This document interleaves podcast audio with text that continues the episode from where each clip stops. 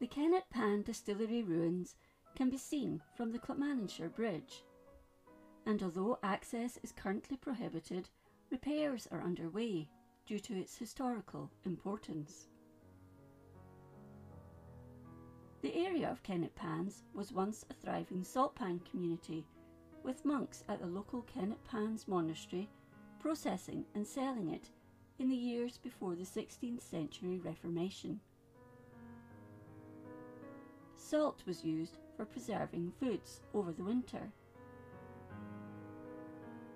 The monks used cast iron pans over furnaces to evaporate the water, leaving just the salt to sell to locals.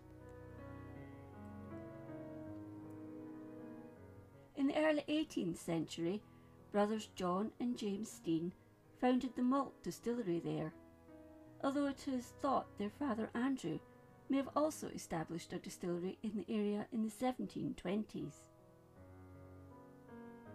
By the 1730s, Kennet Pans was one of the largest in the country. John Stein Sr. died in 1773, so John Jr. took over at Kennet Pans. The main building, which was three stories high with lower buildings throughout the complex, is thought to date from the 1770s. Around the same time, his brother James founded the nearby Kilbagie distillery. This was where the main operation took place. The combined production of both was on an industrial scale not seen before, and the tax paid exceeded that of the land tax gathered for the whole of Scotland.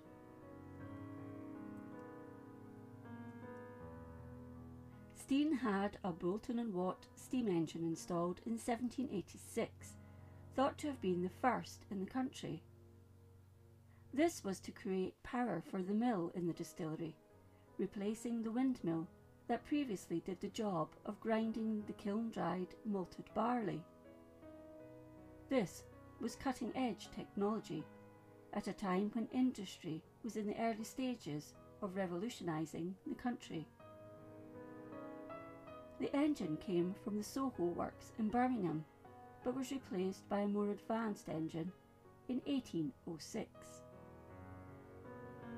The complex was vast, including grain drying kilns to stop germination, grain stores, warehousing, maltings, and workshops, the remains of which may be seen today. The empty casks were stored within the complex, with the full ones being kept securely in the large warehouses.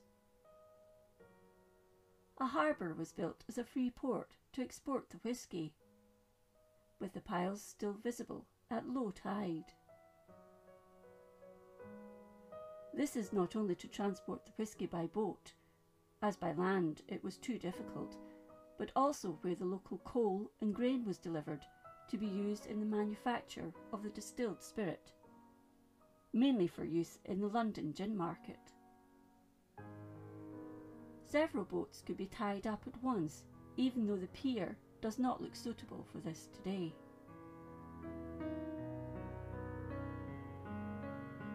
A canal, roughly a mile long, was constructed in 1780 between the Kilbagie distillery and its sister distillery at Kennet Pans. This was later replaced by a wagonway, which was the first of the railways to be constructed in Scotland. A mound, possibly containing ballast, is visible to the east of the burn. Other buildings associated with the Kennet Pans distillery were demolished in the mid 20th century.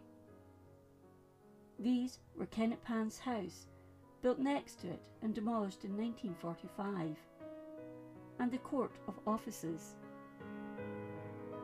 Stones from the house are said to have been used to shore up one of the piers of the Kincardine Bridge. In the 1780s, the government passed legislation to curtail the export of the Beatha to England so the duty was increased, and one year's notice had to be given to the authorities for whisky to be exported to England under the 1788 Lowland Licence Act. During this time, production ceased, and the Steins went bankrupt in 1788, with their businesses being seized. It was not the only business to suffer the same fate due to this act. Many closed, and no local whisky exports were sent to England from Scotland between 1790 and 1794, opening up the market in England to English enterprises. However, in 1791, distilling resumed at the site when it was bought by two businessmen, Thomas Dundas and John Francis Erskine, later 7th Earl of Mar. It was leased back to Stein, with production resuming in 1795. When John Stein Jr. died in 1825, so did the business at Kennet Pans. The distillery had remained the same since its inception, and due to its lack of modernisation, it was not able to adapt to the rise in demand for grain whisky. The roof of Kennet Pans was removed in the early 20th century, with the internal fixtures and fittings removed shortly afterwards.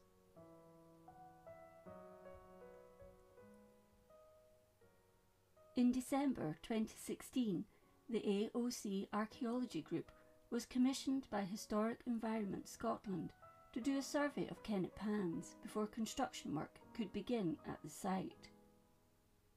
Original floors in the main building were discovered between 18 inches and 3 feet beneath the surface area that had built up over the years since its abandonment.